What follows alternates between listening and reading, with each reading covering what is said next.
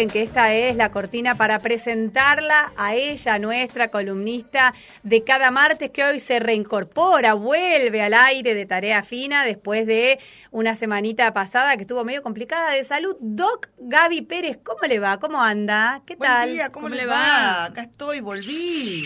¿Cómo vuelto. está? Ay, la saludan con besitos y todo. Ah, ese es Mauro, qué amoroso. Tengo que venir, ve, entonces me siento mejor. Claro, si usted anda medio Acercame el pachuchada, micrófono. viene acá y le levantamos el ánimo, la atienden bien, José le hizo un cafecito. Sí, fascinante, me levantó un poco. Sí, estuve como una virosis, fui, me hice el testeo, todo, por supuesto, para...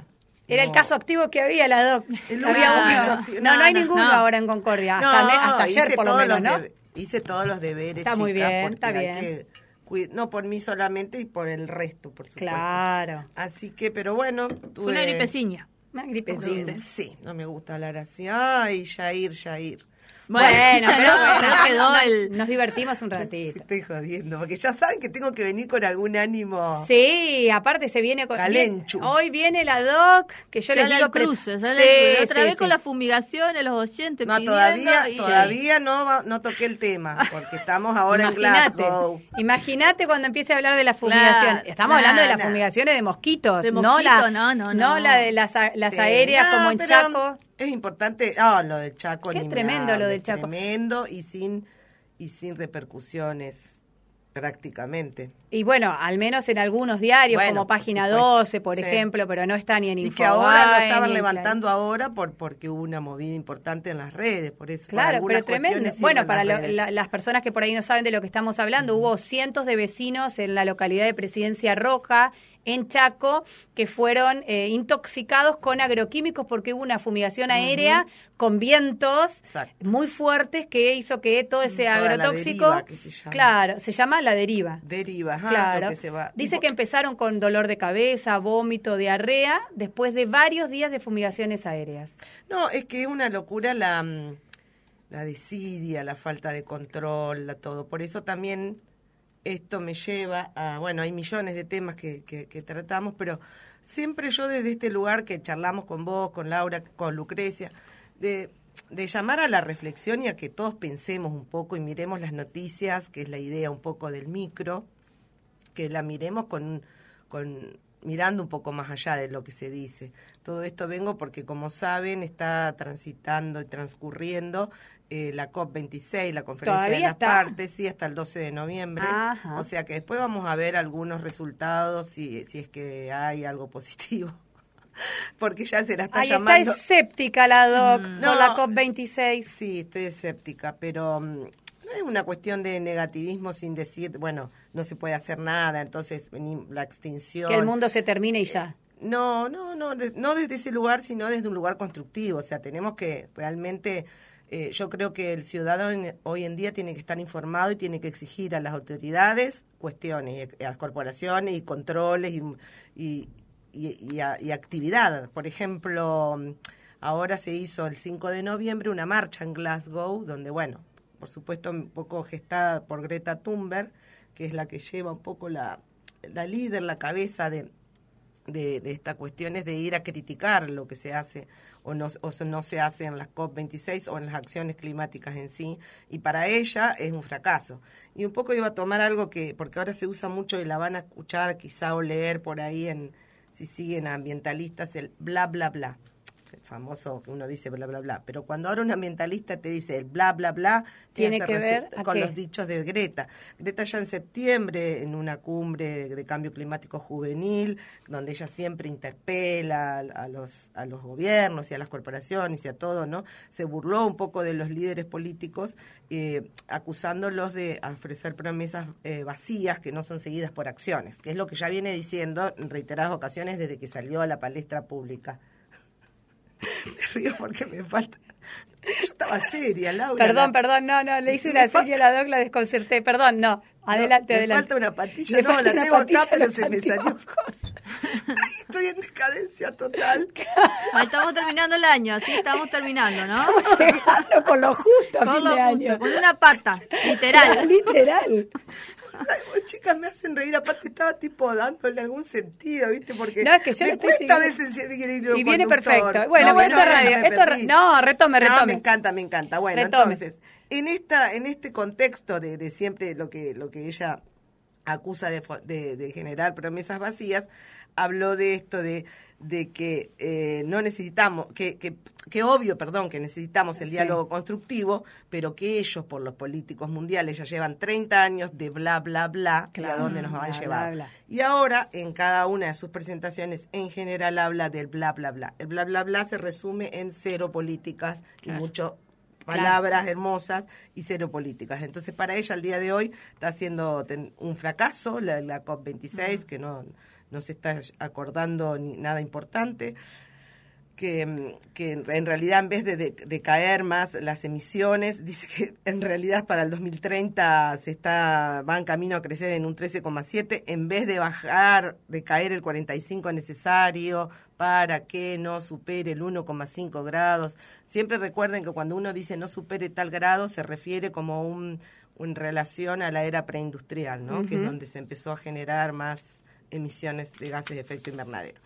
Entonces, dentro de ese marco del bla, bla, bla que ocurre y de todas las corporaciones, ella habló de un greenwashing impresionante en esta COP verde, también directamente ella habla con, en esos términos, en esta COP 26, perdón.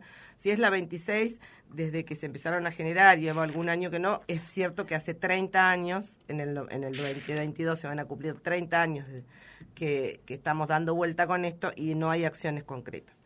¿Y de qué, qué- y a qué viene también mi bla, bla, bla? Y, a- y esta reflexión primera de decir, pensemos cuando miramos las noticias, eh, las inclusive las de Argentina, las eh, rimbombantes comunicaciones, por ejemplo, del hidrógeno verde o actualmente la, de, la del litio que se produjo el día de ayer y de hoy, eh, de fastuosas, importantes inversiones que vendrían a Argentina. Siempre veámoslo también que están dadas estas noticias en el marco de que está transcurriendo esta COP26 de, de acción climática. Entonces es como que está todo un poco teñito de verde. Claro, claro. Entonces, bueno, en este marco venimos. Bueno, y también estamos a, eh, a pocos días de las elecciones Bueno, y sí, claramente la intención es mostrar que hay inversiones en el país, mostrar empresas extranjeras que hablan de marco institucional propicio para las inversiones para contrarrestar un poco lo que dice la oposición de que no hay seguridad jurídica en el país y demás. Claro, efectivamente, pero yo justamente leo tremendamente esa frase y justamente están diciendo que ahora encuentran un marco reglamentario, así Mm, dice. a usted la preocupa A mí eso. me preocupa sobremanera, por eso yo digo, leamos también entre líneas. Ayer yo, A ver, ¿por qué? de casualidad, escuché un vivo que estaba haciendo Taíja de Alara, una periodista ambiental, específica, especialista en cambio climático, que está en Glasgow ahora y escribe para redacción eh, y, y Planeta, y estaban haciendo con redacción un vivo con el embajador de la Unión Europea en Argentina, ¿no? Este, este hombre que hace poco es Amador Sánchez Rico. Estaban haciendo un vivo hablando de la COP. ¿Por qué? Porque hicieron un acuerdo entre la Unión Europea en Argentina y redacción como para ir informando de, de cuestiones. Entonces yo lo escuchaba atentamente, ¿no? Entonces él habla, por ejemplo, del potencial de Argentina, de todo lo que hay que hacer con Argentina, de la cantidad de opciones que hay para, para hacer. Y yo dije, la potencial. Y por manera que se expresaba, yo dije, bueno, es potencial para, para reventar, ¿no? Claro. No, ¿por qué? Entonces hago una pregunta, porque hice en el vivo de Instagram una pregunta que se refería a decir, sí, entonces se refiere a qué opinaban ellos en realidad de el, el producir energías más limpias en América Latina o en Argentina en particular, como por ejemplo el litio, etcétera, el hidrógeno verde, pero para mantener el nivel de consumo del norte global qué opinaban de eso. Entonces, por supuesto que mm, bla, bla, bla. Claro. O sea, ahí se empezó a tratar de explicar mi pregunta diciendo que, que el litio era importante, pero que hay que ver las comunidades originarias y cómo se hace, y el cuidado, y el triángulo del litio. Que hizo, hizo toda una introducción a mi pregunta. Después que la leyó, por supuesto que esa parte de que ellos piensan si esto es para contribuir a sostener el nivel de consumo en los el países nivel de del norte. A ver, ¿por qué, por ejemplo, para, para desandar un poquito este planteo Dale, que me parece súper interesante? eh, ¿Por qué eh, a usted se le ocurre esta pregunta cuando eh, anuncia el gobierno que una empresa francesa va a venir a, a retomar, en realidad, una inversión que había suspendido de eh, fabricación, de extracción, en realidad Sí, sería de sí. litio en Salta? ¿Por qué eso?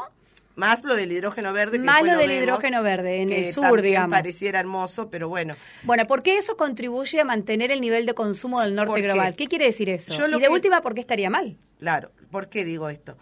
Yo, porque en realidad ellos nunca hablan de decrecer. Inclu- Inclusive el propio embajador ayer hablaba de que pudo bajar sus emisiones la Unión Europea sin dejar de crecer y creciendo económicamente.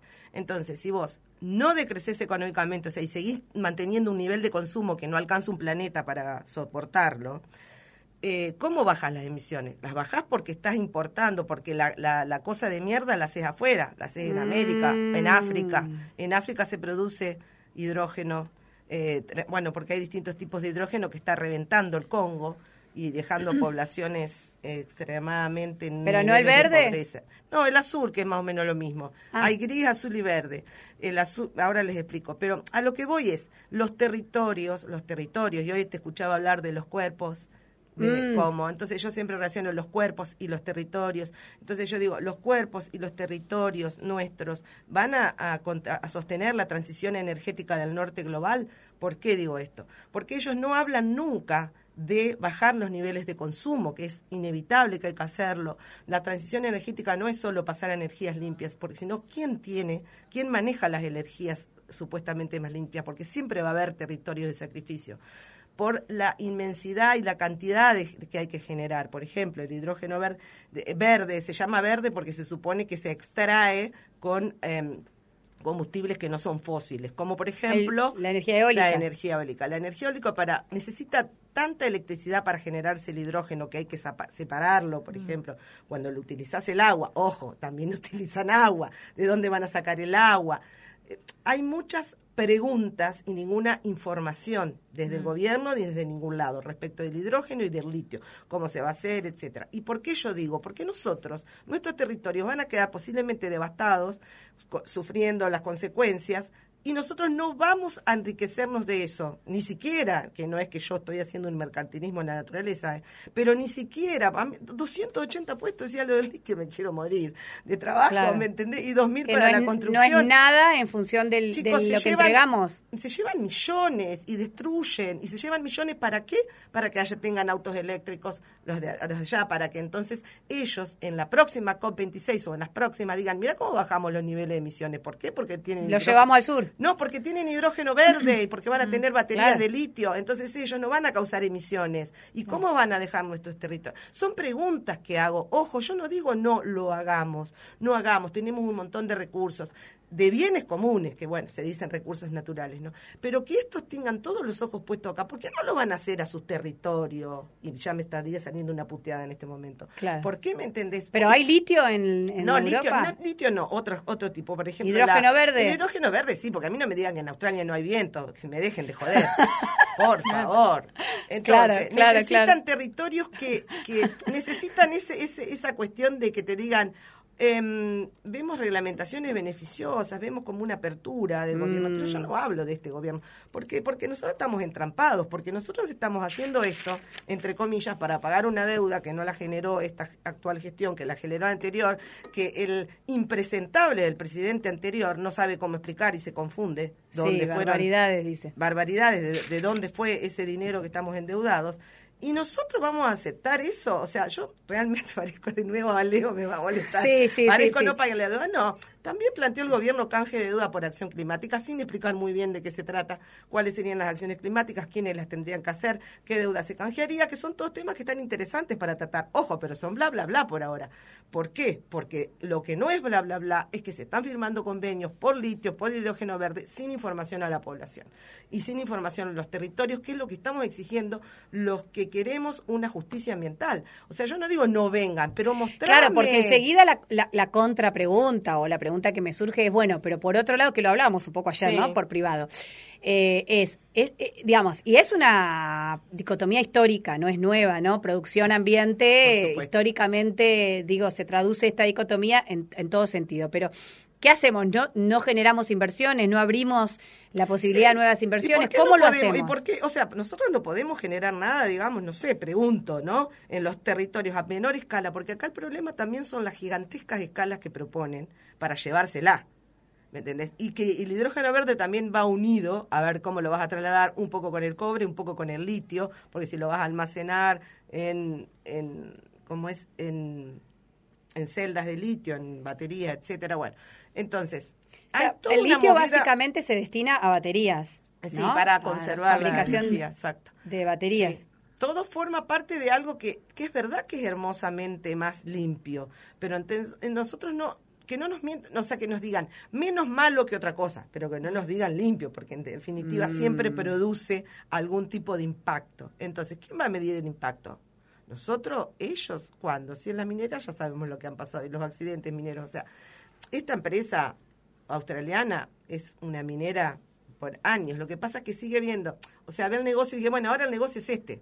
O sea, siempre pensando en el negocio, eso es lo que voy el capitalismo. O sea, Claro, es, es más factible, como siempre digo, como dice CISEC, que se acabe el mundo antes que se acabe el capitalismo. Entonces, lo que tenemos que pensar es en esto. O sea, nadie está ahora diciendo, bueno, que em, sí, mejor pensemos en el planeta. No, señores, ahora el negocio va a ser el hidrógeno verde. Vamos a hacer hidrógeno verde. Bueno, vamos a hacerlo allá porque allá tienen como un montón de territorio vacío, porque en general la idea es cuando de los extractivismos es que los territorios están vacíos. No están vacíos, porque hay, Hay poblaciones, hay eh, población claro. y hay vida y son nuestros. Y en todo caso, yo pienso, sentate a negociar de otra manera si tan importante sos. Claro. O sea, ¿y qué va a quedar acá? No queda nada, chicos, porque Se llevan todo. Se llevan todo. ¿Qué quedan? 200 puestos. Cuando dicen las inversiones de tanto, pero esas inversiones las hacen para ganar ellos a la vez con la inversión y llevársela afuera y vendérsela. Para colmo el hidrógeno verde no es prácticamente, no puede competir nunca con lo de lo, lo de electricidad u otro tipo de, entonces son para camiones pesados para marítimos, para aviones, para, para Elon Musk que se vaya al cielo con toda su chatarra. Eh, por supuesto que está Bill Gates metido en la cumbre. Muchos de los que pedían los chicos es que se vayan las corporaciones de greenwashing, que salgan de la cumbre. Tengo una pregunta para A ir ver. empezando a, a cerrar. Después, Sí. Lucre, me contás si hay mensajes para la doc. Piden que explique la diferencia entre bla, bla, bla y greenwashing. No, no, greenwashing es decirle verde algo. Claro. Bueno, puede ser que mientras uno hace bla, bla, bla, sea greenwashing, ¿no? Claro. Eh, es, digamos, un lavado cara verde. El bla, bla, bla eh, podría serlo, pero en realidad el bla, bla, bla es algo que acaba de inventar, o sea, de inventar, de, pon- de Sí, decirlo y que, todos, y que todos lo tomamos como decir vacío de contenido, palabras vacías de contenido. Por supuesto que eh, puede ser, porque el mismo Greta dice que esta COP26 es como el sumum del greenwashing. Claro, claro. O sea, es todo vacío. Podría, podría aplicarse a lo mismo, en definitiva. Bien. Sí, Lucre, tenemos un mensajito, dice, hola equipo, brillante la intervención de Gaby Pérez, claridad de concepto, interrogantes que obligan a pensar y a informarse. Bien aprovechado el espacio, gracias. ¡Ah, Bueno. Flauta! Se me eriza la piel, necesitaba un mimo, Dios mío, gracias. ¿Se lo mandó usted Claro. misma el mensaje? Sí, me lo mandé. Claro. No me hubiese salido tan lindo. No, Ah, es verdad. Bueno, ¿a qué número gracias. están mandando los Sí, mensajes? Lucre? 345-414-1753 es nuestro WhatsApp. Dice Santiago del barrio Terminal, quien había mandado ese mensaje acá. Ay, por no, no lo Ah. conozco. Gracias, Mejor, Santiago. mejor gracias. todavía. Bueno, Doc, Bueno, eh, no, bueno, cerrando, eso, reflexionemos. Para ir Sí. cerrando, reflexionemos, tengamos cuidado, sepamos leer entre líneas cuando dicen está propicio el panorama y te lo dicen los que por- los que explotaron siempre, las corporaciones Claro. que explotan en Hay que todo el tener mundo. cuidado. Lean, lean un poco lo del hidrógeno verde en el Congo, a ver qué pasa. Lo del hidrógeno en el Congo, lo de Fortescue, esta empresa australiana, lo que está haciendo en Congo. Entonces, eh, abramos el ojo cuando dicen, qué importante, qué potencial que tiene. ¿Quién lo dice? ¿Para quién? ¿Quién se beneficia? Claro. Nosotros nunca. Hasta ahora no nos beneficiamos. Entonces, exigir que sí nos beneficiamos. Y si se van a, a- a sentar a negociar algo que sea con controles, pero bueno, yo no, no quiero, porque no quiero ser negativa, pero en todo negativa, pero sí creo que es una oportunidad absoluta que tenemos los ciudadanos de empezar a, a militar esto, no, ah, no se dice militar en esto, se dice activar, que seamos activistas de alguna manera cada uno desde su lugar. Yo, por ejemplo, tratando de informarme y de trasladárselo a ustedes para que pensemos con la cabeza abierta y no nos dejemos llevar por todo lo que dicen. Nada más, bla, bla, bla.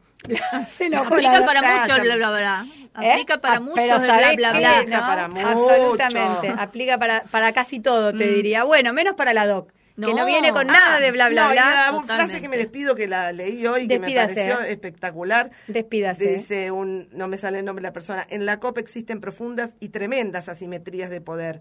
El lema velado de la ONU es un hemisferio sur para un hemisferio norte. Claro. ¿Esta es la única forma que la humanidad encuentra para resolver sus problemas? Siempre el hemisferio sur, tierra de sacrificio, para que el hemisferio norte viva como vive. Nos revolucionó a todos la Doc. Salimos a la calle con la rompo todo. No rompa nada, Doc. Bueno, gracias, un placer como siempre. Impecable, la verdad, un lujo tenerla. La doctora Gabriela Pérez, nuestra especialista en medio ambiente, nos trae esta mirada única que solo la Doc te puede traer todos los martes acá en Tarea Fina. Gracias, Doc. Hasta la semana que viene. Hasta la semana que viene.